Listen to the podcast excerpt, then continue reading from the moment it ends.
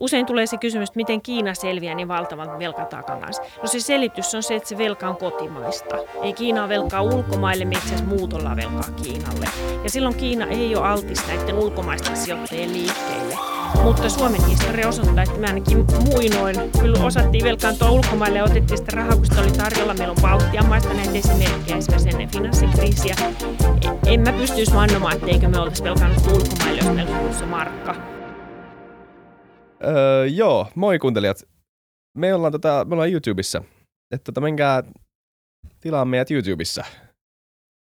Oliko toi hyvä? Käytetään tätä. Hyvä. Yes. Mennään jaksoon. Moi kaikki FutuCastin kuuntelijat ja katsojat siellä YouTubessa. Mun nimi on Isa Krautio ja mun vieressä istuu William von der Paalen. Tervetuloa FutuCastiin. Moi. Moi, moi Vili. Moi. Mitä kuuluu? Hyvää kuuluu. Meidän pitää nyt taas alkuun mainita Muke kattokaa näitä meidän studiokalusteita. Kyllähän ne on hienoja. Siis nämä on kyllä siistejä. Mjuk on, on, on tota, ää, joo, Mjuk.fi, käykää itse katsomassa. Mä en ole paras tyyppi selittämään, mutta tota, ää, pähkinän kuoressa niin kiertotaloutta ja ostaa, ostaa ihmisten vanhoja kalusteita – ja myy niitä sitten kohtuullisen hintaan laatutarkistuksen jälkeen eteenpäin. Kaikki toimii supervaivattomasti, saat arvion netin kautta ja ne tulee hakea kamat ja tilittää sulle hyvän provision. Niin mm. Mä oon käyttänyt sekä asiakkaana ja, ja tota, nyt ostajan roolissa, niin tosi tyytyväinen. Niin ja hyviä tyyppejä, meidän Joo. tuttuja, meidän kavereita. Just ja niin. tekee niin kuin nuori yrittäjiä, tukekaa nuori yrittäjiä, niin kuin, jotka tekee niin kuin hyvää asiaa oikeasti. Siis turha ostaa tämän kalusteet. Nämä kalusteet, mitä me saatiin tänne, nämä on ihan hyviä. Todellakin niin kuin todella hyviä. Niin kuin, miksi mä ostaisin jonkun uuden niin kuin sohvan? Just näin tämä toimii. Se on jo sisään ajettu niin, ja niin, mukavan pehmeä. Jep. Näin. Kiitos Myykille. Ja mennään jaksoon. Öö, tässä jaksossa meillä on vieraana Nordean pääekonomisti Tuuli Koivu. Tervetuloa. Kiitos. Mä vähän esittelin jo sut, mutta öö, haluatko antaa semmoisen lyhyen intron, ehkä vähän niin kuin avaat, tota, että miten susta on tullut Nordean pääekonomisti? Joo, no mä oon ollut melkein 20 vuotta ekonomisti. Se on kauheutta tunnustaa, että aika rientää niin nopeasti, mutta vuodet on mennyt mennyt hirmuista vauhtia. Mä oon aina oikeastaan seurannut kansainvälistä taloutta. Pitkä olin Suomen Pankissa, vähän aikaa Euroopan keskuspankissa.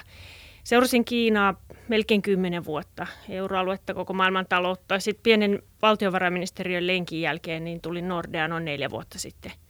Ja sielläkin niin seuraan hyvin laajalti sitä, että miten talous menee eteenpäin ja välillä tietysti pompsahtaa ylöspäin ja joskus romahtaa alaspäin, niin kuin tänä vuonna on nähty. Mutta ekonomisti henkeä ja veren tykkää kyllä – Miten tuommoinen niin valtiovarainministeriö pesti tai tämmöinen niin Nordea-pesti eroaa toisistaan, tämmöinen valtiollinen ja yksityinen?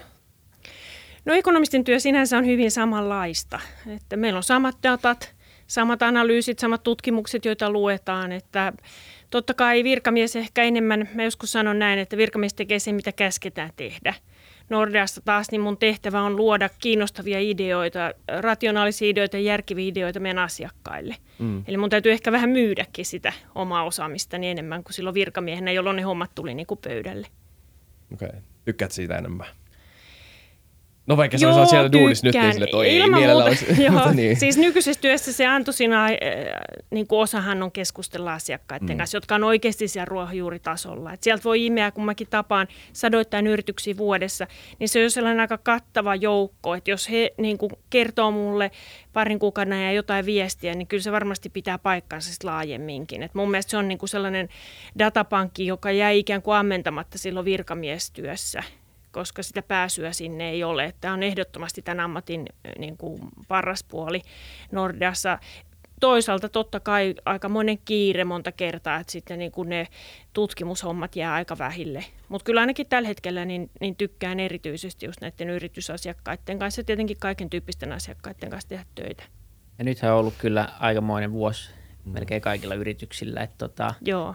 Miltä se signaali tällä hetkellä näyttää yrityskentältä? No, kyllähän se vähän sellaista kauhun sekasta fiilistä edelleen on. Kaikki odottaa nyt kesälomaa ja sitten syksyyn kohdistuu isot kysymysmerkit.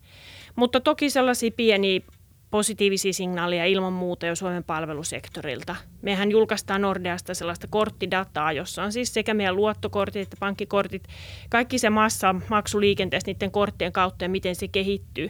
Ja tänään julkaistiin just toissa viikon data, joka kertoo siitä, että kuluttajat itse asiassa kuluttaa nyt jo yhtä paljon rahaa kuin ennen koronakriisiä Suomessa. Okay. Ne luvut voisi olla vielä paremmat hitusen, mutta kyllä sen niin kuin silmälläkin tuolla kaduilla näkee, että ihmisiä on nyt jo paljon enemmän liikenteessä. Ja onko se verrattuna niin samaan ajankohtaan viime vuonna vai ennen niin koronakriisiä alkuvuotta? Me verrataan ennen koronakriisiä. Niin, Meillä on myös tietty vertauksia vuoden taakse ja se on miinus 5 prosenttia, mutta siellä tietenkin on sitten, ne vertailut on, on teknisistä syistä vähän hankalampia, okay. mutta, mutta se trendi sieltä niin kuin huhtikuun puolivälin jälkeen on ollut selvästi ylöspäin ja se on tosi rohkaisevaa. Ja mulla on esimerkiksi yksi ystävä kampaa ja yksi kaveri taksikuljettaja. Kyllä kertoo niin sitä samaa viestiä. Esimerkiksi kampaamojen tilauskirjat on tällä hetkellä tosi hyvällä mallilla. No. Että kyllä se sitten pikkuhiljaa lähtee. Mäkin olin tuossa, mä, mä asun Kööpenhaminassa, tulin Helsinkiin ja olin todella onnellinen, että mun niin kuin vakkariparturi oli vielä elossa ja sanoi, että nyt menee hyvin. Joo, kyllä. Kiva kuulla. Joo, ilman muuta. Ja. Hankalien viikkojen jälkeen, niin nyt he on ponnistanut onneksi uuteen lentoon. Mutta tämä ei välttämättä jää tähän. Eli tota, mikä, mitä tässä on nyt tulossa? Joo, no monet tietenkin talousasia liittyy nyt siihen, miten se virus käyttäytyy. Tuleeko se takaisin syksyllä, sitähän ei kukaan tiedä, ei varsinkaan me ekonomistit. Mutta sitten tietenkin, jos, jos me, vaikka me odotet, oletettaisiin, että se virus ei sinänsä enää lähtisi leviämään, niin kyllähän tällaisella shokilla, joka nähtiin siinä maalis-huhtikuussa, niin on iso vaikutus siihen, että miten, miltä talous tulevaisuudessa näyttää. Meillä on Suomessakin ja Euroopassa, USAssa valtava määrä ihmisiä tällä hetkellä työttömänä – jos ei he pian pääse palaamaan niihin vanhoihin työpaikkoihin, niin silloin heti se osaaminen lähtee rapautumaan siellä työttömyyskortistossa esimerkiksi. Ja se tulee automaattisesti syömään sitten niitä tulevia kasvunäkymiä. Toinen sellainen pelon paikka on tietenkin se, että miten yritykset uskaltaa investoida tässä tilanteessa. Jäädäänkö siellä odottamaan uutta pandemiaa, uutta katastrofia, mahdollisia jälkilaineita, vaikka ne olisi virusjälkilaineita, niin sehän voi olla kauppasota, se voi olla mitä tahansa, jota tämä aiheuttaa ää, niin uskalletaanko siellä ottaa riskejä? Vai toinen mahdollisuus on se, että lähdetään ihan hirmuisesti itse asiassa investoimaan, koska nyt valtiot tukee monin tavoin investointeja. EU-ssa puhutaan yhteisestä rahastosta, on ilmastonmuutos, joka vaatii investointeja. Sekin on mahdollista, että tästä tulee niin kuin, äm, kovempikin nousukiito, mitä osataan tällä hetkellä odottaa, mutta kyllähän periaatteessa tällaiset sokit ei yleensä taloudelle hyvää sitten kuitenkaan tee. Niin, tässä spekuloidaan aika vahvasti, että, että jotain tämä korona, tai aika monia asioita se katalysoi ja aika monia muutoksia varmasti tulee katalysoimaan, mutta mitkä ne on? Mä kuulin jostain semmoisen pointin, että tuota, finanssikriisin aikaan, niin, niin, niin, nyt luvut saattaa heittää, ehkä sulla on parempaa tietoa, mutta, mutta jotenkin niin se meni, että, että oli, oli 15 miljoonaa työttömy, työttömyyttä, niin kuin työtöntä ihmistä ja yllättävän suuri osa niistä ihmisistä ei saanut sitä työpaikkaa takaisin – ja puhutaan niin kuin oikeasti aika isoista prosenttiluvuista. Ja onko tässä vaarana, että, että korona niin kuin ikään kuin vähän katalysoi tämmöistä sitä suuntaa, mihin ollaan menossa, eli automatisaatiota, ylipäänsä ehkä firmojen äm, niin kuin työpaikkojen vähentämistä ja streamlainausta, tämän tyyppistä, ja, ja tämä valtava työttömyys, mikä nyt näkyy, niin saattaa jäädäkin vähän pitkäaikaisemmaksi. Ilman muuta tällaisia trendejä voi olla. Mehän ollaan monet otettu aikamoinen digiloikka viimeisten kuukausien aikana ja se voi hyvin vahvistaa digitalisaatio, mutta ekonomistithan ei sinänsä ole niin kuin teknisestä kehityksestä ollenkaan huolissaan. Me luotetaan siihen, että nämä tuottavuusparannukset luo sitä kasvua ja hyvinvointia, jolla sitten taas voidaan ostaa palveluita esimerkiksi, jossa vaaditaan sitten sitä työvoimaa. Et kaikki talouskasvu, se, että meillä on töitä, niin sehän perustuu nimenomaan tälle teknologiselle kehitykselle. Sitä me tarvitaan ja sitä maailmantalous on itse asiassa kaivannut viimeiset kymmenen vuotta. Se, mikä tässä on ilman muuta pelottavaa, on just tämä, minkä mainitsit, että yritykset joutuu kiristämään vyötä, tulee kulukuureja, koska se voi olla sitten yhteydessä siihen, että ei uskalleta ottaa niitä riskejä, ei investoida, palkata uusia ihmisiä, kehittämään jotain ihan uutta. Ja sitä uuttahan me tarvittaisiin, jotta nyt sitten esimerkiksi kansainvälinen turismi, joka varmaan tulee jonkun aikaa kärsimään, niin sen tilallehan pitäisi keksiä jotain, jotta ihmisillä olisi töitä. Mutta tämä on tämä tuottavuuskasvu, se on sellainen ikuisuuskysymys ja tosiaan niin, niin tähän asti tuottavuuskasvu ja teknologinen kehitys on mahdollistanut sen, että meillä on töitä ja, ja meidän hyvinvointi kasvaa.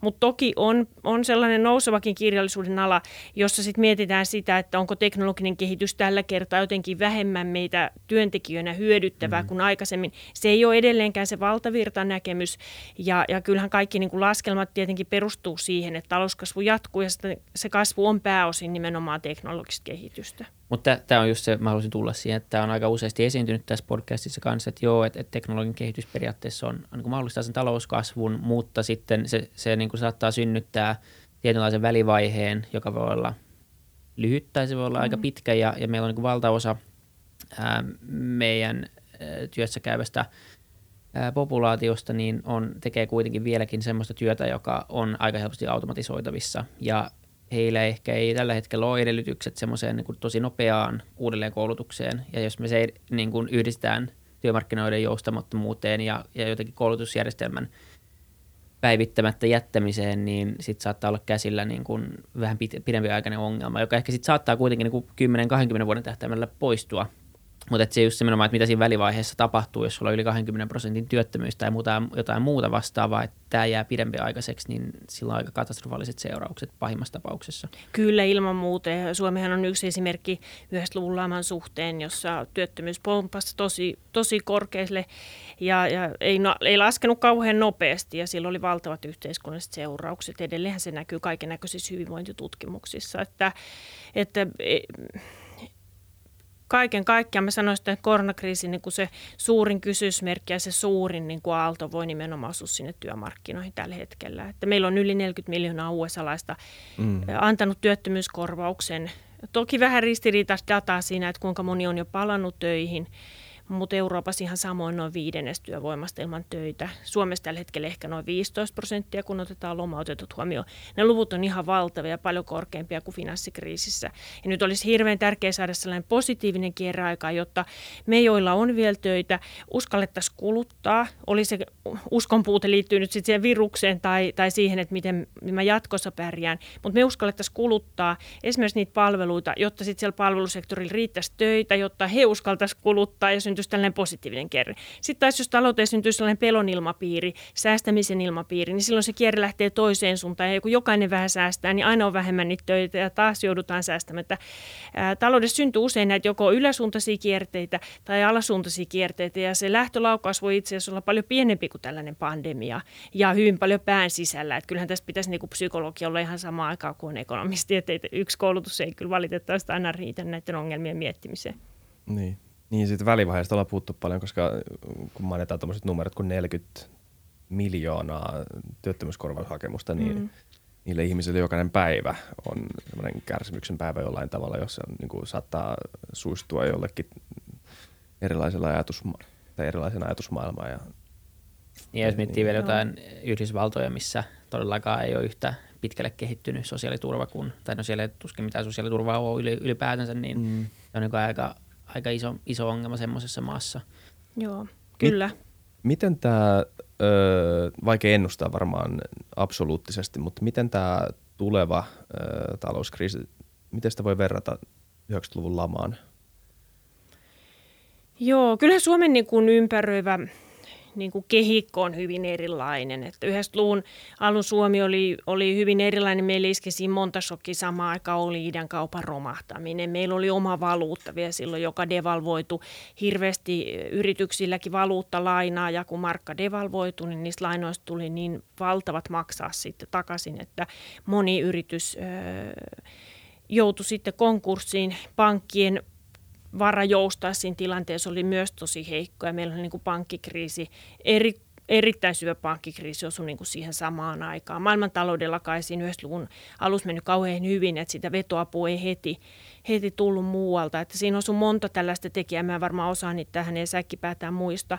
Nyt meillä on totta kai euro, hyvin matalat korot, jotka sinänsä esimerkiksi velkaantuneet yrityksiä ja kotitalouksia auttaa hyvin paljon. Meillä on pitkiä lyhennysvapaita nyt myönnetty pankkien taholta, niin siellä on harva yritys tai, tai kotitalous, joka heti joutuu selkäseinää vasten. Ja tokihan tässä on julkinen sektori oppinut kyllä sekä yhdestä luvun että sitten finanssikriisin seurauksista, ja nyt sitä rahaa on yritetty pumpata kyllä siirtyy sinne yrityksiin, jotta tästä toivon mukaan aika lyhytaikaisesta niin kuin täydellisestä romahduksesta selvittäisi eteenpäin. Että, että tota, mutta kysymysmerkkejä on paljon ja kyllähän se pelko on, että jos se virus pysyy meidän ympärillä, tekee vielä toisen tulon, se pelko hiipii uudestaan puseroon, mahdollisesti jopa näitä rajoitteita taas, niin, niin kyllähän silloin niin kuin alkaa olla oikeasti sitten pirumerrassa.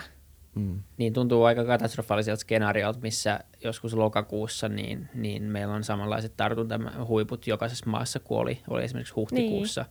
Ja se jotenkin tuntuu, että ei tämä kestä enää mitään sellaista. Niin. Että oli jotenkin, niin. tämä yksi shokki oli jo niin valtava. Joo. Et niin kun, ja kaikki on ihan sekaisin nytkin vielä, että et mitä niin. sitten oikeasti tapahtuu siinä vaiheessa. Et tota.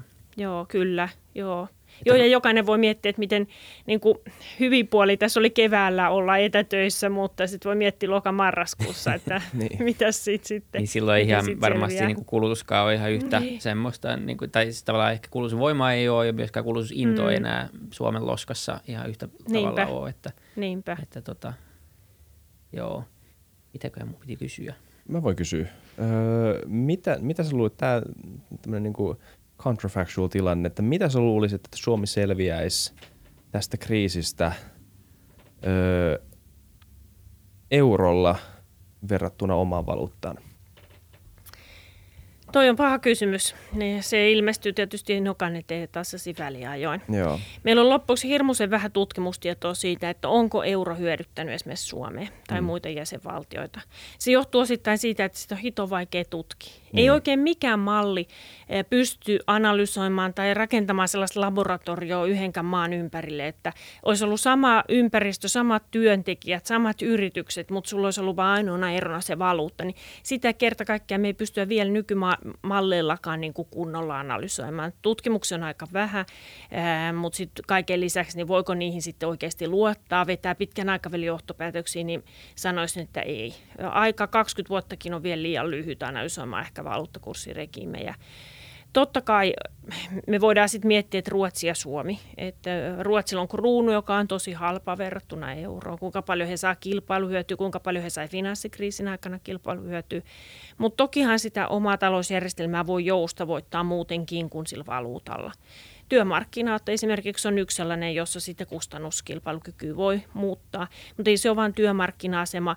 Kyllä meidän täytyy ajatella sitten myös esimerkiksi vientisektorin rakenneeroja. Ruotsin vientisektori oli jo finanssikriisin jälkeen paljon monipuolisempi kuin meidän, enemmän palveluvientiä. Ja finanssikriisin jälkeiset vuodet oli Suomen vienille tosi vaikeita, koska investointilama oli vallalla pitkä länsimaissa. Voisi sanoa tuonne kesä 2016 asti melkeinpä. Esimerkiksi Saksa, jossa oli melkein täystyöllisyys, teollisuuden meni hyvin, eihän siellä investoitu juuri lainkaan. Myöskään sellaisen globalisaation niin uutta aaltoa ei tullut enää, että olisi investoitu edes sitten sinne Kiinaan niin kuin koneet ja laitteita, vaan ylipäätään koneisiin ja laitteisiin ei laitettu rahaa. Ja mitä me suomalaiset viedään? No niitä koneet ja laitteet niihin investointeihin. Se kasvu, jota me nähtiin finanssikriisin jälkeen, niin se oli sitä, että kuluttajat kulutti vähän enemmän. Mm. Mutta kun me ei edelleenkään oikein viedä eikä tehdä paljon kulutustavaraa, niin se on se meidän heikko lenkki. Meidän vientisektorin pitäisi olla monipuolisempi. Toki meillä on nousevia palvelualoja, vaikka peliala, mutta se ei tietenkään koko luokaltaan yksin riitä kannattelevia Suomen taloutta. Että Suomen ja Ruotsinkin näitä eroja, niin niitä on ihan mahdoton pelkistää yhteen valuuttakurssiin. Et en lähtisi niin kuin, spekuloimaan sillä liikaa. Meillä on euro, se on tosin osittain tietenkin poliittinen hanke, mutta jos me nyt katsotaan vuosikymmeniä ennen, ennen niin kuin euron aikaa, niin eihän Suomen Pankin rahapolitiikka nyt aina ollut niin onnistunutta, eikä se pienen valuutan niin kuin hallitseminen ole kauhean helppoa, kun on vapaasti liikkuvat pääomat, niin kuin esimerkiksi Ruotsissakin on.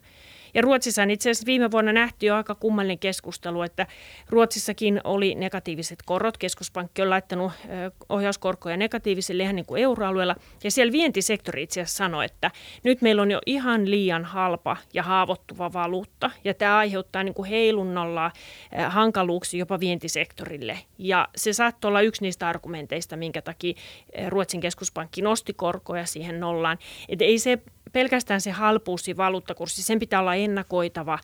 Ja toisaalta, jos sulla on arvokas valuuttakurssi, niin silloin sä myös voit ostaa halvalla tavaraa ulkomailta. Et ei nämä asiat ole koskaan niin kuin mustavalkoisia. Kyllä esimerkiksi USAssa ajatellaan monta kertaa, että vahva dollari hyödyttää USA-laista kuluttajaa hyvin paljon – mutta mm. nämä on tilanne riippuvaisia ja, ja valitettavasti meillä ekonomistilla on hirveän harvaa kysymykseen sellainen kyllä tai ei vastaus. Nämä vaatii aina tällaisen viiden minuutin spekuloinnin niin. ja johtopäätös on, no enpä tiedä. Mm. Ei, mutta näinhän se on. Meillä kävi Tuomas Malinen ää, vieraana, joka, joka esitti paljon argumentteja sen puolesta, että, että tavallaan euro on ollut huono asia ja meidän vienti olisi, olisi saanut tosi paljon tukea viime vuosien aikana siitä, että oltaisiin pysytty markassa ja, ja se olisi kellunut ja, ja sitä olisi pystynyt kontrolloimaan eri tavalla. Ja siinä on ehkä yksi argumentti kanssa, mitä Björn Wahlroos on esittänyt, on, on nimenomaan, että me ollaan käytetty markkaa historiallisesti myös meidän työmarkkinoiden joustamattomuuden niin kuin, tai, tai se, että meillä on, meillä on ollut mahdollisuus devalvoida, niin se on aina se on niin kuin estänyt meitä tekemästä niitä työmarkkina joustavuuden lisäyksiä. Ja nyt jos katsoo, että mitä, mitä euron aikana on tehty työmarkkinoilla joustavuuden lisäämiseksi, niin eipä juurikaan kuitenkaan mitään merkittävää ole tapahtunut. Ähm, niin äh, jotenkin tuntuu, että tämä kaikki kuitenkin kulkee vähän käsi kädessä, että, että se ei ole myöskään ihan liikaa, liika, tai tuntui meistä, kun Tuomas esitti argumenttinsa, että se ei ihan liikaa, liian kaukaa haettu ole myöskään se, että, että niin kuin oma valuutta olisi voinut johtaa myös vastaavallisesti positiiviseen kierteeseen, joka, joka olisi tukenut tätä kokonaisuutta. No se on mahdollista, joo, mutta, mutta toisaalta kyllä mä haluaisin ajatella näin, että tuolla maailmanmarkkinoilla, mitä mä yritysten kanssa esimerkiksi juttelen, niin se hinta on yksi tekijä. Totta kai Suomella on esimerkiksi joitain metsäteollisuuden segmenttejä, joissa suoraan sulla on kilpaileva verrokki Ruotsissa. Ja jos mm. kruun on halpa, niin se on halvempaa sieltä ostaa. Mutta meillä on paljon suuri osa meidän viennistä, jossa se hinta on vain yksi tekijä. Sulla on se myyntiprosessi, se laatu, millä sä erotut kilpailijoista kilpaillaan kiinalaisia niin sanottuja lainausmerkeissä halpatuotteja vastaan, vaikka nyt enää halpatuotteja, mutta kuitenkin, että ei, ei mun mielestä pidä liikaa takertua myöskään siihen hintaan. Mutta totta kai sen ympäristön pitää olla kannustava uuden bisneksen aloittamiselle ja nimenomaan sen vientisektorin niin kuin rakenteiden monipuolistamiselle. Mutta voi hyvin olla, että, että Tuomas on oikeassa näissä spekulaatioissaan, mutta emme, emme niin päätäni laittaisi pantiksi, että meillä olisi kauhean paljon ja eri lailla asiat oman valuutan kanssa. Voisi olla vähän erilaiset ongelmat. Voisi tästä valuuttanoinnista olla jotain hyötyykin tässä, kun tämä kriisi iskee? Ilman muuta se tuo ihan hirveästi vakautta. Ja, ja nimenomaan se, että, että tuollaisten pienempien avotalouksien uhkanahan joskus on sitten se, että velkaannutaan hyvin aikoina sinne ulkomaille – Eli silloin kun maalla menee hyvin, ulkomaiset sijoittajat ajattelet, että hei, että tuolla on hyvät kasvu- ja sijoitusmahdollisuudet, sijoittaa rahaa, antaa velkaa, tässä tapauksessa se olisi nyt sitten vaikka Suomi, ja, mutta se velka olisikin ehkä dollareissa tai sitten Saksan markoissa annettua. Ja sitten kun tulisi ne heikot ajat, se ulkomainen sijoittaja vetäytyisi sieltä meidän mielikuvitusmarkka Suomesta. Ja silloin se markan arvo voisi taas romahtaa, niin kuin silloin yhdessä luvun alussa, ja niistä veloista tulisikin yhtäkkiä paljon kalliimmat.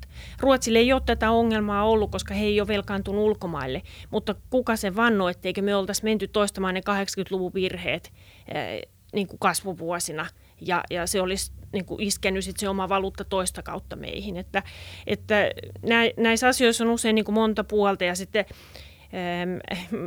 kohta, kun jutellaan enemmän Kiinasta, mutta jos, jos Kiinaa voi käyttää jo tässä kohdassa esimerkkinä, niin moni nouseva taloushan nimenomaan niin kuin velkaantuu ulkomaille, sitten seurauksena on tällainen valuuttakurssikriisi ja, ja sitten ei selvitä näistä ulkomaan veloista. Usein tulee se kysymys, että miten Kiina selviää niin valtavan velkataakan kanssa. No se selitys on se, että se velka on kotimaista. Ei Kiina velkaa ulkomaille, me itse asiassa muut velkaa Kiinalle. Ja silloin Kiina ei ole altis näiden ulkomaisten sijoittajien liikkeille.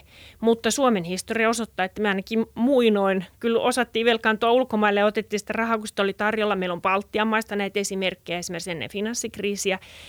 En mä pystyisi vannomaan, etteikö me oltaisi velkaannut ulkomaille, jos meillä olisi ollut se markka. Ja, ja se olisi tuntunut silloin niin kuin sellaiselta kasvun huumalta. Se sanoi jotain, että kaikki on velkaa Kiinalle, jopa Kiina. Ja,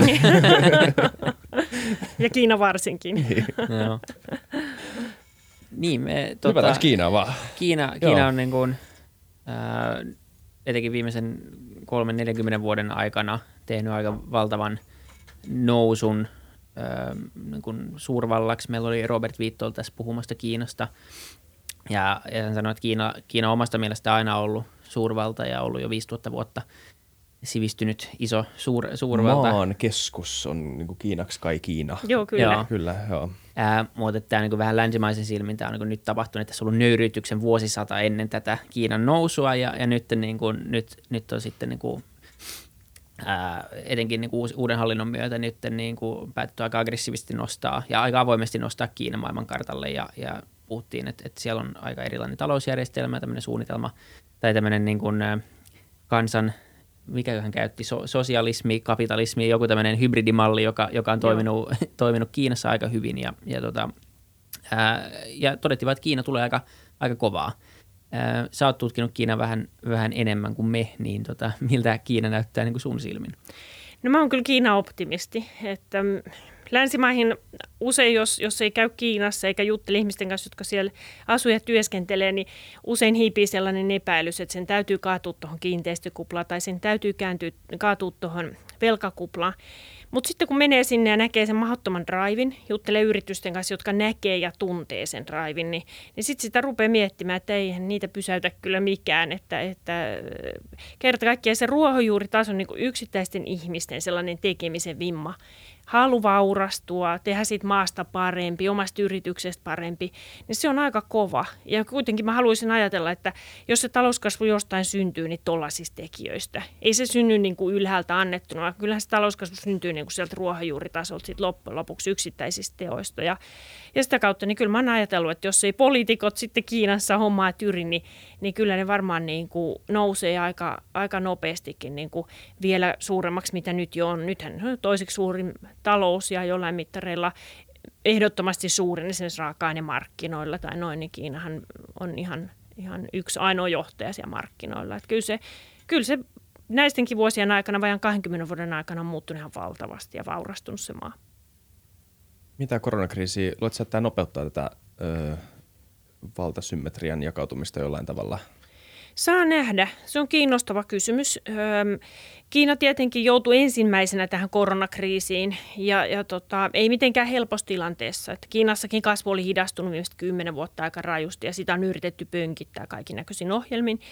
Ja se on ollut vähän heikkoakin joskus se tulos. Toki viralliset luvut 6 prosentin kasvu, mutta luultavasti se nyt oli ennen koronakriisiä aika paljon, aika paljon virallisia lukuja hilja, hiljaisempaa tai hitaampaa.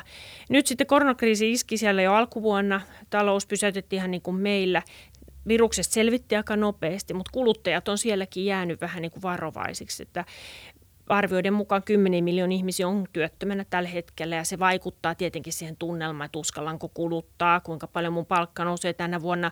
Aika moni sanoo ja uskoo, että ei ainakaan yhtä paljon kuin edellisenä vuosina se palkka nouse ja sen takia vähän sitten säästetään enemmän. Mutta kyllä Kiina ilman muuta on nousemassa jaloilleen ja tänään just viimeksi tuli esimerkiksi luottodataa, niin se kertoo siitä, että kyllä Kiinan valtiokin on pistämässä rattaisiin lisää niin kuin vauhtia ja varmaan lähdetään osittain tällaiseen investointivetoseen kasvuun. Se totta kai tarkoittaa tarkoita sitä, että Kiina siellä taas ottaa meitä muita kiinni, mutta täytyy muistaa se, että kyllä Kiinankin kasvu tänä vuonna jää aika vaatimattomaksi, että en mä odota mitään kahden vuoden päästä Kiina kaksi kummaa olisikin koronan takia suurin talous, en, en usko sellaisen niin kuin ollenkaan, mutta, mutta kyllä varmaan niin kuin asteittain sieltä se USA nousee haastamaan, ei, ei, ei sille mitään voi. Niin viime vuosina semmoinen yksi megatrendi on ollut tämä Kiinan keskiluokkaistuminen ja, ja siitä, että se on nostanut, nostettu 600 miljoonaa ihmistä köyhyydestä.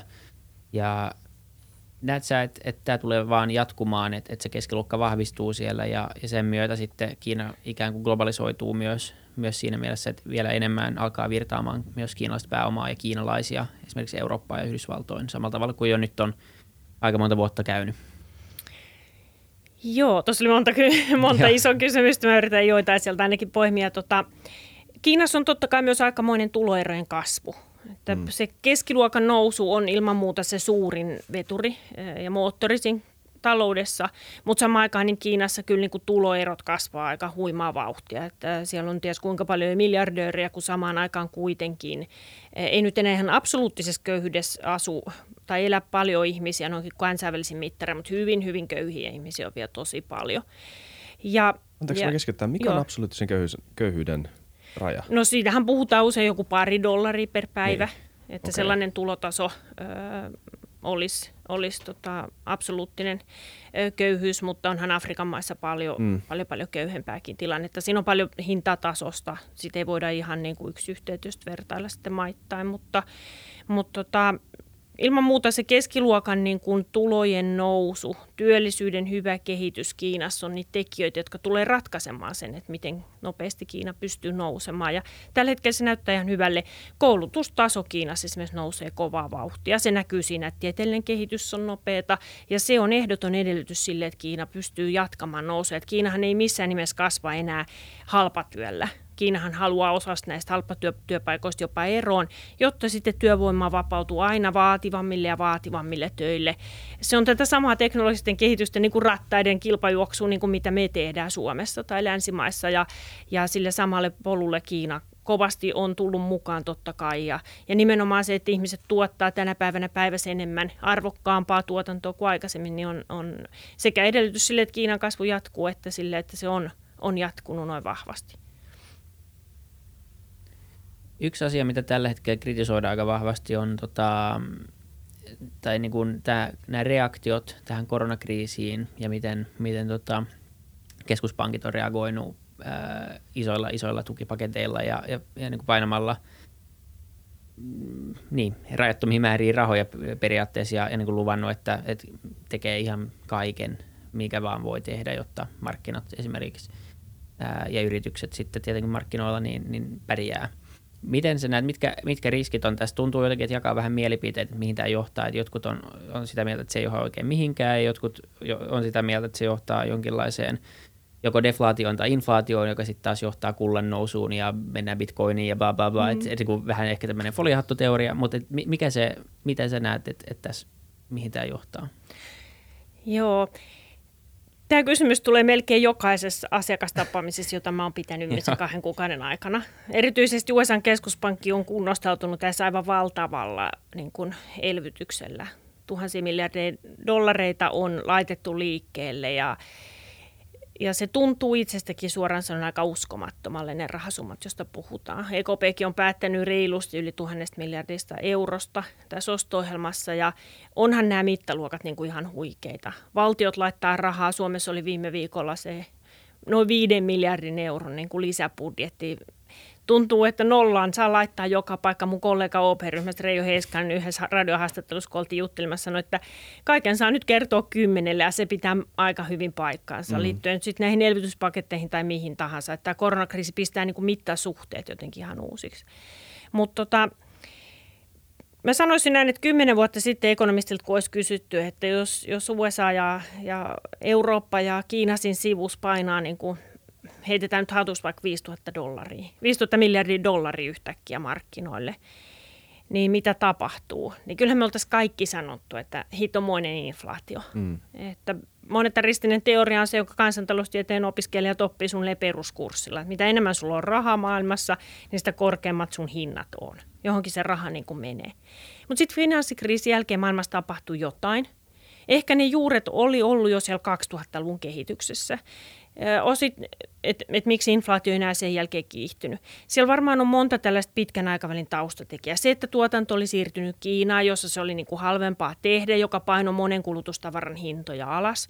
Moni vaatekappalehan, jos mä vertaan niin kuin oman lapsuuteeni markkoihin, niin maksaa nyt saman verran. Niin kuin inflaatio on ollut niin paljon niin kuin negatiivista koko ajan. Ja Kiina tehnyt monesti silloin niin kuin luksusasiasta todella edullista. Mutta minkä takia se inflaatio on sitten muuten häipynyt huolimatta finanssikriisin jälkeisen elvytyksen jälkeen, niin mun täytyy myöntää, että ekonomistit on vähän, vähän niin kuin hoomoillasena ja suurena kysymysmerkkinä. Miksi palkkapaineet on pysynyt niin matalina, kun meillä oli kuitenkin Saksassa, euroalueella, USAssa, voisi sanoa täystyöllisyys ennen ö, koronaa. Onko se jotain neuvotteluvoimaa? Kuinka paljon pelätään sitä, että mun homma siirtyy Kiinaan tai Intiaan, jos on vaikka IT-alan ihminen? Kukaan ei osaa oikein kertoa.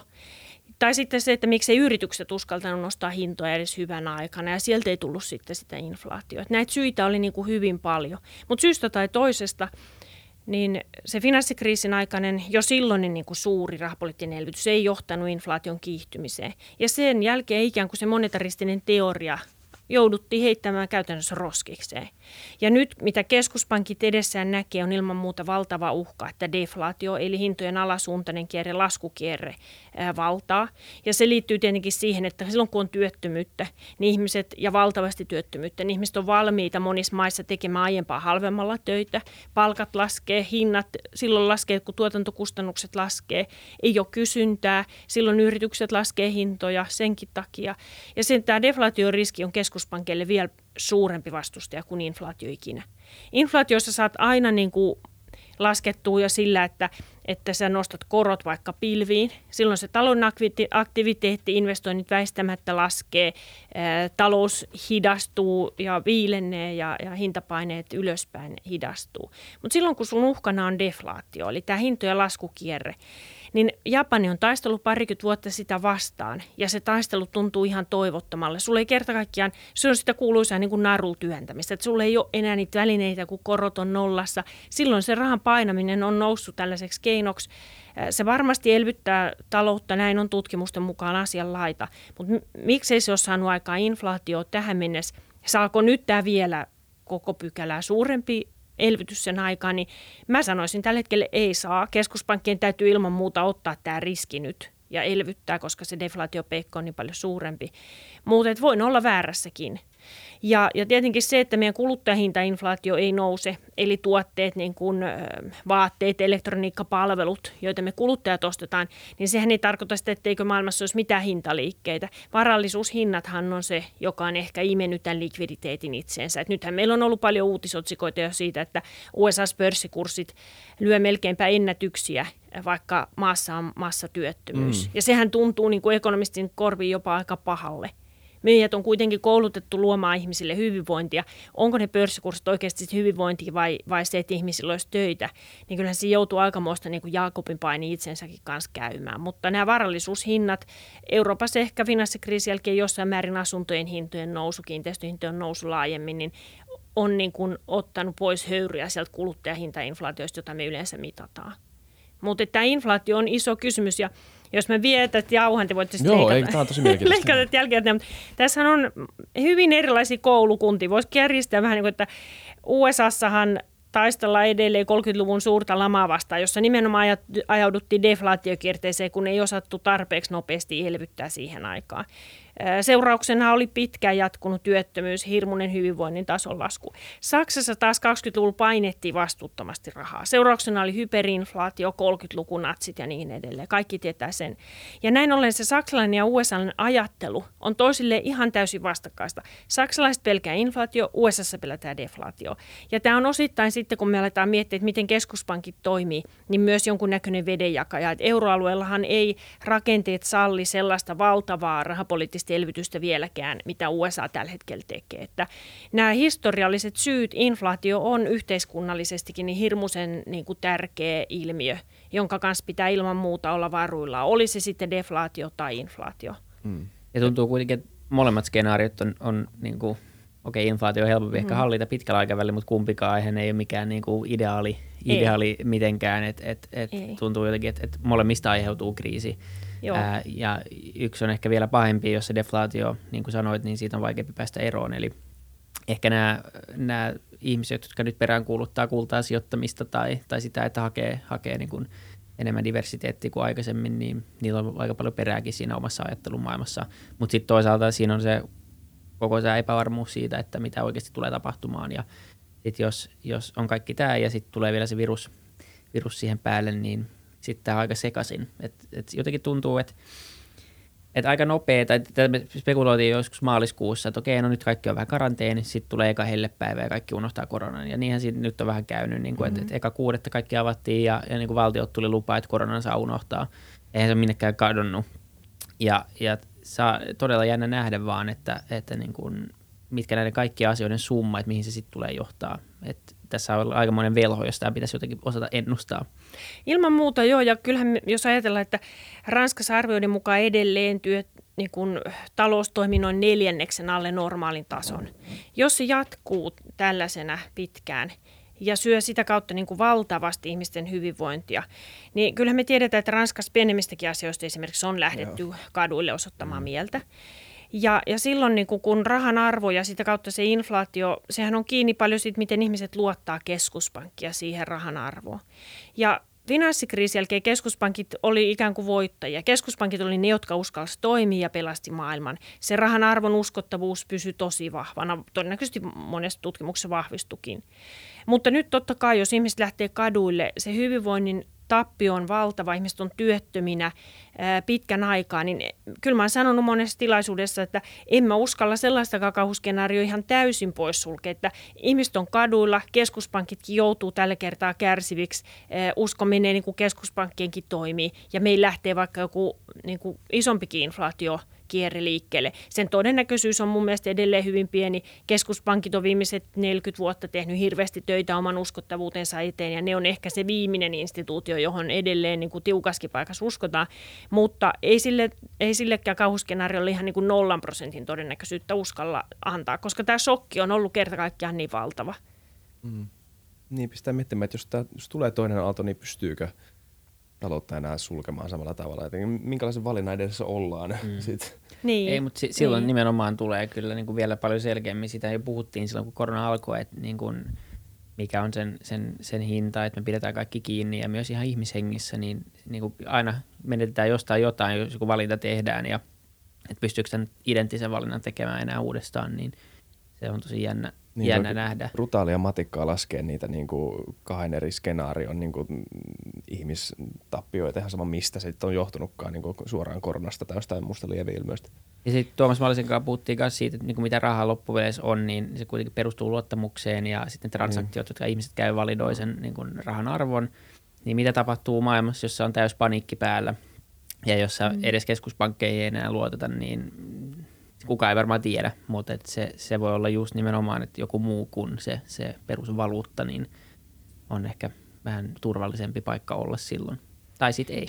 Niin, joo. Ei, eipä sitä voi tietää, että samalla tavallahan sitä kullan hintaakin osaltaan kannattelee se usko niin kuin siihen kullan mm, luonteeseen. Että kaikkihan mm. loppupeleissä on sitten luottamusta johonkin, mutta näin se periaatteessa on, että että parikymmentä vuotta on tullut mietittyä, että miten se raha oikein on ja miksi ihmiset siihen luottaa, mutta ei siihen niin sellaista vastausta varsinaisesti ole löytynyt. Että viime, viime vuosina mä oon vähän niin kuin luopunut jo miettimästä koko asiaa, että niin, jääkö sitten eläkkeelle. Näin on. Siinä saa ruokaa ja palveluita, niin kai se on ihan kivaa. Siinä niin. saa juttuja. Niin. Joo, mm. joo. Mitä tota, ö, yksi kysymys, miten, miten pörssit ei ole reagoinut tähän, tai miten, miten se voi olla, että, että joka päivä kun mä avaan Nordnetin, niin kaikki näyttää niin kuin ihan okolta. Tai puhutaanko me vaan tästä liian aikaisin tavallaan? No se on tällaiselle hidasliikkeelliselle ekonomistillekin yksi näistä mysteereistä, joita liittyy tähän pandemiakriisiin, että miten meillä voi tosiaan olla niin kuin hirveästi yrityksiä, menee tosi huonosti. Taloustilanne edelleen, vaikka noustaan jo ylöspäin, niin, niin kuitenkin tosi huono monessa mielessä. Ja sitten meillä on pörssikurssit, jotka korjas yllättävän nopeasti. Kyllä se varmasti liittyy tähän likviditeetin määrään. Et uskotaan siihen, että keskuspankit painaa niin paljon rahaa, että siellä markkinoilla sitä riittää. Ja toisaalta sitten se, kun korkotaso on niin valtavan matala ja sen odotetaan pysyvän nyt tosi matalana vuosikaudet. Ja sitä sijoittaja kuitenkin hakee aina sitä tuottoa, niin osakemarkkinat on yksi tapa ottaa vähän enemmän riski, mutta mahdollisesti hyötyä sitten vähän korkeampien tuottojen näkökulmasta. Et kyllähän niin kuin USAn pörssikurssit esimerkiksi irtautu siitä reaalimaailmasta, mä sanoisin jo noin pari vuotta sitten. Että jos me laitetaan yhteen talouskasvulukuja tai jotain niin kuin reaalitalouden lukuja ja USAn pörssikurssit, niin ei sitä oikein pystynyt selittämään enää viime vuosinakaan millään muulla kuin sillä, että siellä hyödytään tästä likviditeetin määrästä ja se raha pakkautuu jonnekin. Hmm sellaista niin kuin yhteyttä aina siihen reaalitalouteen ei löydy. Mutta tosi kyllähän tästä täytyy muistaa se, että kyllä siellä pörssikursseissa silloin tapahtui äm, siellä maaliskuun puolessa välissä valtaisa pudotus mm. myös alaspäin, että kyllä se niin kuin reagoitiin näihin huonoihin uutisiin. Ja ne ensimmäiset nousut keskitty hyvin paljon tällaisiin digialan firmoihin, jotka varmasti tästä tulee niin kuin voittajina ulos. En tiedä firmakohtaisesti, mutta noin niin kuin alana. Ja kun taas sitten lentoyhtiöt esimerkiksi tyypillisesti, niin niiden hintakehitys oli, oli pitkään aika heikkoa. Mutta nyt tietenkin, kun se tauti on hellittänyt vähän otetta ja uskotaan siihen, että lentomatkustaminenkin tässä jossain aikataululla palautuu, niin sitten se osakekurssien nousu on niin kuin levinnyt. Että en mä lähtisi sijoittajia tässä nyt syyttämään, etteikö ne mitään ymmärrä. Kyllä siellä on selvästi uutisia luettu. Mutta ehkä vähän sellaiset positiiviset äh, skenaariot mielessä. Niin. jotenkin tuntuu itsestä silleen, että reagoitiin ehkä vähän turhan voimakkaasti alas ja vähän turhan voimakkaasti nyt taas ylös. Että niin se, sehän niin tippui niin se yksi viikko se on, kun varmaan Joo. katsotaan kymmenen vuoden päästä, niin se on se uusi musta, musta viikko. Se on ihan älytön Joo. viikko, kun kaksi Joo. päivää putkeen, kun kymmenen prosenttia, kun Dow Jones tippuu, niin mm-hmm. ei semmoista niin kuin mun elinaikana ja monen elinaikana ole ikinä tapahtunut. Ja, ja sitten sit taas vastaavia, että kymmenen kymmenen. Ja esimerkiksi tota S&P 500 siis vissiin nyt tällä hetkellä, niin siellä ei ole ainuttakaan osaketta, joka on, on niin kuin, kaikki oli niin kuin nousussa jollain niin kuin tietyllä aikavälillä. Se, se, on ihan uskomatonta siinä mielessä kuitenkin, että on niin paljon epävarmuutta. Sitten katsoo jotain pelkokerrointa, niin se oli silloin maaliskuun, huhtikuun vaihteessa niin, niin korkeampi kuin vissiin ikinä tai ainakin niin kuin todella korkealla. Ja nyt se on normalisoitu johonkin 20 et tuntuu jotenkin, että se on vaan taas kesä tuli ja unohdettiin. Niin, mutta tietenkin jos oma käyttäytymistäkin miettii ja sitä viruspelkoa silloin maaliskuun puolessa välissä, kun mäkin lähdin etätöihin ja muualle, niin olihan se hirmuinen kysymysmerkki. Mä, mä olin lukenut tammikuun alusta alkaen oikeastaan Kiinan uutisia. Mutta ennen kuin se tuli niin kuin omalle kohdalle mm. ja istut siellä ruuhkaan, jos sä mietit, kun se viereinen tyyppi köi, että onko tuolla korona vai ei ja pitäisikö mun lähteä tästä pois, niin ei sitä vaan niin kuin, e, e, et sä niinku sieltä tuhansien kilometrin päästä ime sitä pelkoa. Ja mä luulen, että sitten kun se tuli niinku tänne länsimaihin, niin sitten sijoittajat ihan konkreettisesti siinä omassa elämästä, ei Samperi soiko, että tämä on niinku ihan hirveä maailman loppu ja kuolenko tähän, niin sekin vaikutti niinku osaltaan, mutta se, se, se näkyy myös kuluttamisessa. Et meillä esimerkiksi Suomessa niin kuluttaminen sen yhden viikon aikana tippuu noin neljänneksen ja ravintolakuluttaminenhan romahti jo kaksi-kolme viikkoa ennen näitä sulkemispäätöksiä, että se oli ihmisten pään sisässä siinä vaiheessa jo niin pahasti se pelko, että kerta kaikkiaan ei, ei uskallettu liikkua eikä kuluttaa. Jännä, sä luit Kiinan uutisia, no siis tutkit varmaan paljon maata muutenkin, niin, niin olit se silleen, että ei helvetti, nyt tapahtuu jotain, ennen kuin muut tajus täällä länsimaissa sen, että täällä on, että et, oliko semmoinen huoli siitä pandemian levi, leviämisestä jo aikaisemmin? No en mä osannut siitä virusta tietenkään arvioida yhtään. Mä olin niin. WHO-tietojen varassa niin kuin kaikki muutkin oli ja, ja varmaan niin kuin ikuisena optimistina ajattelin, että no ei se varmaan mm. tule. Että, niin, e, niin, että niin. ei kai, että se on ihan kamalaa. Mutta kyllä mä sitten, mä oon jälkikäteen käynyt kauhukseni lukemassa muutaman ja, ja kuuntelemassa oma, oman muutaman haastattelun sieltä jostain tammi-helmikuusta, että mitäköhän kaikkea typeräistä tuli silloin sanottua. Niin kyllä siellä kuitenkin onneksi on, on se maininta, että jos tällainen samanlainen tulee länsimaihin, niin silloin me vasta se kolaus nähdään. Et mm. Kun se kysymys oli usein silloin, että nyt on tuotantoketjut mennyt Kiinas kiinni ja Kiinan talous seisoo, miten se vaikuttaa tänne, niin kyllä mä silloin sentään sen ymmärsin, että se suuri vaikutus tulee siitä, miten meidän päivittäinen elämä ja kuluttajien päivittäinen elämä muuttuu. Et jos meidän talous menee samalla lailla niin kuin sulkuun niin kuin Kiinan talous, niin silloin nämä prosenttimuutokset niin kuin kasvuluvuissa joudutaan kymmenkertaistamaan verrattuna siihen epäsuoraan vaikutukseen, joka sieltä Kiinasta tulee. Mm. Mä muistin nyt, että se yksi kysymys siellä jäi vähän vastaamattakin näistä kiinalaisten sijoituksista ulospäin, mm. niin ehkä tähän voisi just niin kuin lisätä sen ja siltä rakentaa tuohon, miten ne, miten ne vaikutukset sieltä Kiinasta tulee, että et tota, Kiinahan on toiminut hyvin aktiivisena sijoittajana viime aikoina niin kuin ulospäin Kiinasta. Ja nyt on kaksi sellaista niin kuin päättelyketju oikeastaan maailmassa, että mitä Kiina tässä tilanteessa tekee. Lähteekö ne ostaa lainausmerkeissä halvalla niin kuin länsimaisia yrityksiä vai onko Kiinalta rahat loppu ja he keskittyy ongelmiin. Mä oon enemmän tämän jälkimmäisen niin kuin päättelyketjun pauloissa itse tällä hetkellä ajattelen, että Kiinalla on aika paljon tässä omia ongelmia ne kymmenet miljoonat ihmiset, jotka pitäisi saada ensin töihin ennen kuin sitä rahaa lähdetään sitten pumppaamaan ulospäin siihen malliin, kun silloin kovemman kasvun aikoina pumpattiin. Ja silloinhan Kiinalla itse asiassa oli ikään kuin liikaa ulkomaan valuuttaa. Kiinan kauppatase oli vahvasti ylijäämäinen, sille rahalle piti jotain tehdä, mm. jotta se oma valuutta ei kallistu. Nyt se tilanne on toinen. Kiinan vaihtotase on aika lailla tasapainossa. Sitä rahaa ei enää tule. Valuuttavirrat joskus kääntyy vähän liian vahvastikin jo ulospäin. Kiina on siitä äärimmäisen huolestunut. Että me en odota, että Kiinasta lähtee sellaista, että no nyt me ostetaan koko Eurooppa. Mutta kyllä meidän täytyy olla sillä niin kuin euro euroalueen kannalta esimerkiksi tai EUn yhtenäisyyden kannalta tässä hitusen niin kuin varpaillamme ja hereillämme, että halutaanko me saman toistuvan niin kuin Kreikan kriisin jälkeen vaikka kävi. Sitten kun Kreikka ei saanut rahaa muualta, niin kas kummaa sieltä aika tärkeät satama-assetit ja muut myytinkin kiinalaisille. Sillä seurauksella, että Kiinalla on kerta aika paljon sananvaltaa juttujen perusteella niin kuin Kreikan tekemisiä tällä hetkellä vaikka sitten EU-politiikasta, jos ajatellaan EUn ihmisoikeuspolitiikkaa tai jotain tällaista. Nyt jos sitten Italia tai joku muu euromaa joutuu ongelmiin, niin katsotaanko me sivusta, että Kiina mahdollisesti sitten ostaa sieltä tällaisia strategisia elementtejä. Mä luulen, että me ollaan nyt enemmän hereillä, enkä mä ole mikään Kiina niin kuin, halua, halua lietsoa mitään Kiinafobiaa, mutta näitäkin asioita täytyy punnita nyt sitten, kun mietitään EUn yhtenäisyyttä ja sitä, että miten tästä mennään, mennään mm. niin kuin eteenpäin. Miten muuta, mä en ole nähnyt mitään uutisia siitä, en ole varmaan tutkinut tarpeeksi, mutta miten Kiina on elvyttänyt? Nyt on niin hirveät uutisia, että mitä Jenkit ja Eurooppa tekee, niin mitä siellä, mitä siellä mm. reagoitiin tähän? No siellä oikeastaan hyvin samalla lailla, että, että annettiin palkkatukea, niin kuin sosiaaliturvamaksut valtio otti haltuun, jotta yritykset piti työntekijät palkkalistoilla, niin me maksetaan kesä asti suunnilleen, valtio ilmoitti sosiaaliturvamaksut.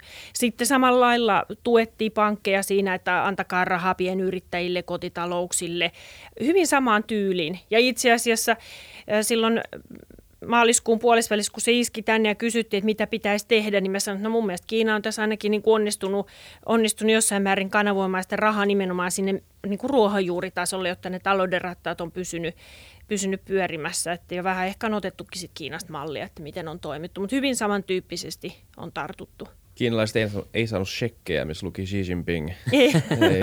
ei ainakaan mun tietääkseni. Siellä on tarpeeksi ei. vahva kultti jo. Niin, niin nimenomaan, että ei tarvitse niinku, ei tarvi ei tarvi kalastaa ääniä. Joo, onhan se vähän erilaista menoa kuin meillä. Että... Niin. Joo, kyllä. Okei. Okay. Millä tota eväillä nyt kannattaa, tai niin kuin Eurooppa lähtee kohtaamaan tämä kriisi, koska elämä jatkuu kuitenkin, niin kyllä tässä pitää niin päästä ylikin. Ja optimistisin mielin varmaan kaikki kuitenkin Joo, no kyllähän se huolta herättää. Totta siis kai. Eurooppa ei ollut missään lennossa ennen tätä kriisiä ja miten me tästä nyt sitten päästään niin kuin jaloillemme, niin jotain uuttahan tänne pitäisi niin kuin tulla. Niin, voiko mä tähän väliin heittää Joo. sellaisen, niin kuin, että mitä kautta ehkä tätä voisi lähteä avaamaan? Joo. Niin onko niin maailmantaloudessa ollut mitään rakenteellista, minkä joutaakin mennä?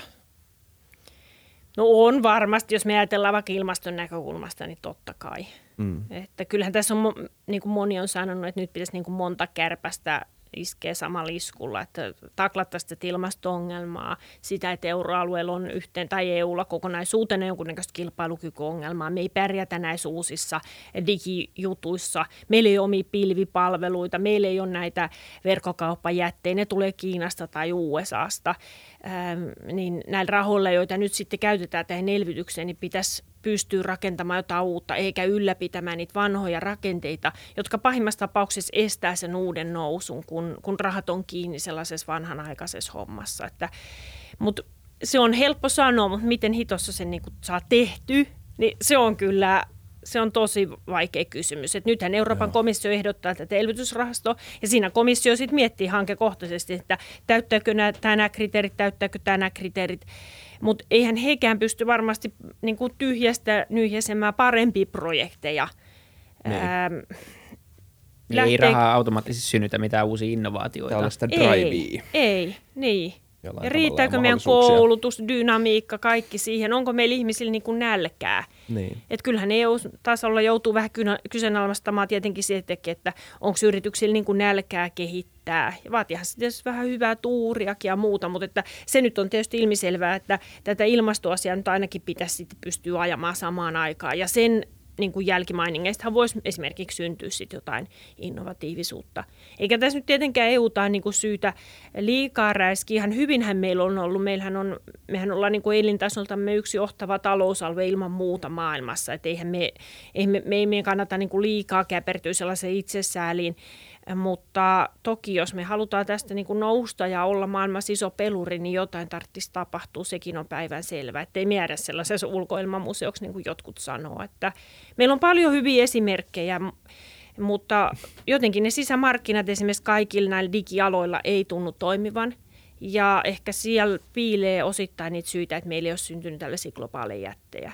Sitten meillä on tietenkin, me ei pystytä, meillä on aika paljon tutkimusta tekoälystä ja tällaisista teemoista, mutta jostain syystä, kun me katsotaan, että kuinka paljon niistä eh, jalostuu liiketoiminnaksi ja yritysideoiksi, niin siinä me jäädään USA ja Kiinaa myös jälkeen, että rehkarahoitusjärjestelmä ei toimi, mitkä kaikki kysymykset siellä on, niin ne on tosi isoja kysymyksiä, eikä kenelläkään tunnu olevan niin kuin vastausta, eikä niihin varmaan olekaan yhtä lääkettä, vaan se on enemmän joku sellainen mentaalinen asia mm. tai sellainen niin kuin, joo, se fiilis. Pitäisikö Vili kyhellä pari miljardiyritystä tälle, niin, tälle EUn avuksi? Nyt jos EU nyt tarvii, niin, niin. ehkä. Pois. niin. Mutta mut se on varmaan ihan totta, että, että vaikka tämä korona niin varmaan tulee paket, paket, tai pakottamaan rakenteellisiin muutoksiin, niin niitä ei kuitenkaan yön yli voi tehdä. Et pahimmassa tapauksessa niin taas syntyy jonkinlainen semmoinen – välivaiheet, välivaiheet on siitä pelottavia kuitenkin, että niillä voi olla aika lamaannuttava vaikutus ja ja sitten aina on jotenkin riskinä, että semmoiseen välivaiheeseen voi, tai siitä voi tulla pysyvä vaihe.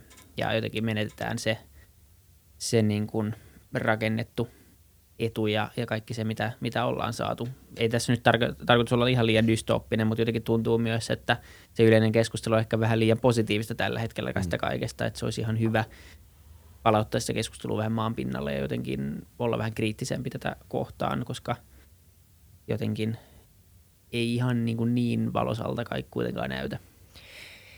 Joo, ja sitten kyllähän nyt on niin kuin helppo painaa rahaa ja elvyttää, mutta en mä tiedä, tarvitsisi niitä velkoja ikinä maksaa. Kyllähän meillä Japanissa on paljon velkaa, mutta se mitä se ainakin tarkoittaa on, että tulevaisuudessa et voi velkaantua enää sitä määrää, mitä nyt velkaannut. Senhän nyt Kiinassakin kaikki näkee, että se velkavipu on käytetty, niin se on käytetty ja siitä eteenpäin sä et voi enää siihen niin kuin nojata.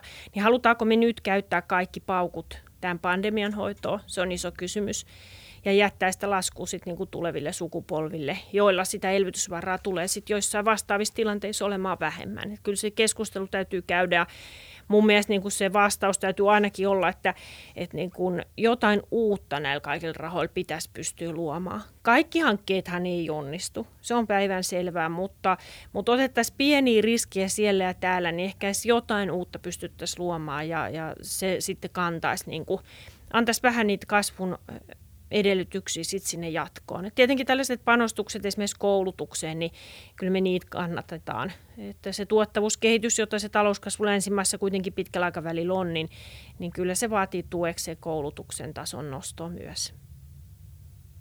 Kyllä. Tämä oli todella hyvä jakso. Tässä oppii paljon myös tärkeistä aiheista Joo, kiitos. Eh, ehkä, en mä tiedä, pitäisikö kysyä joku mitä loppuun. Sitten tässä tulee liian self-help tämmöinen, että mitäs vinkkejä annat? Niin kuin, tota. Jonka mä saan antaa mitään sijoitusvinkkejä. Niin, niin nimenomaan. Ehkä talous, tai siis niin kuin, en mä tiedä. Näistä on vaan hyvä puhua. Että, hyvä, että niin kuin mä kuuletkin saa, mä en tiedä kuinka paljon, tota, no kyllä tästä puhutaan koko ajan, mutta niin kuin, että hyvä, mm. että, Joo. Onhan nämä vähän raskaitkin teemoja tietysti osalle ihmisiä, mutta on. kyllä mä ajattelen, että ekonomistin työ on myös kertoa sille, että ihmiset, ehkä joku ei innostuisi. Niin, niin, niin. jollain tavalla se ajatus siitä, että niin pitäisi koko ajan olla niin semmoinen ylioptimistinen tai positiivinen asioista, mitkä ei välttämättä ole sitä, on vähän jollain tavalla näihin ideoihin pitäisi totuttautua, koska tämä on sitä todellisuutta, Niinpä. mikä nyt tulee olemaan ympärillä seuraavat vuodet tai, Kyllä. ehkä, tai kuukaudet, en tiedä. Saa nähdä ehkä me palataan asiaan vuoden päästä niin. ja katsotaan, voidaan pelaa sitten bingoa, Joo. katsoa uutisista ja katsoa, että, katsoa, että miten meni. Mutta tota... Mitkä kaikki meni pieleen. Just niin. Odotetaan uudestaan vuoden kuluttua. Tai Tehdään näin. Joo. Joo, se on sovittu. Yes, kiitos. Kiitos, kiitos. Tuuli, kiitos. kiitos katsojille. Tuota, tilatkaa YouTubessa ja tulkaa Twitteriin keskustelemaan, niin Kyllä. palataan asiaan. Tilatkaa, tykätkää, kommentoikaa kaikkea tälleen. Saat, niin kuin, saa tulla sanoa mitä tahansa, koska se on kiva, kun te tuutte puhumaan meille. Kiva. Morjes.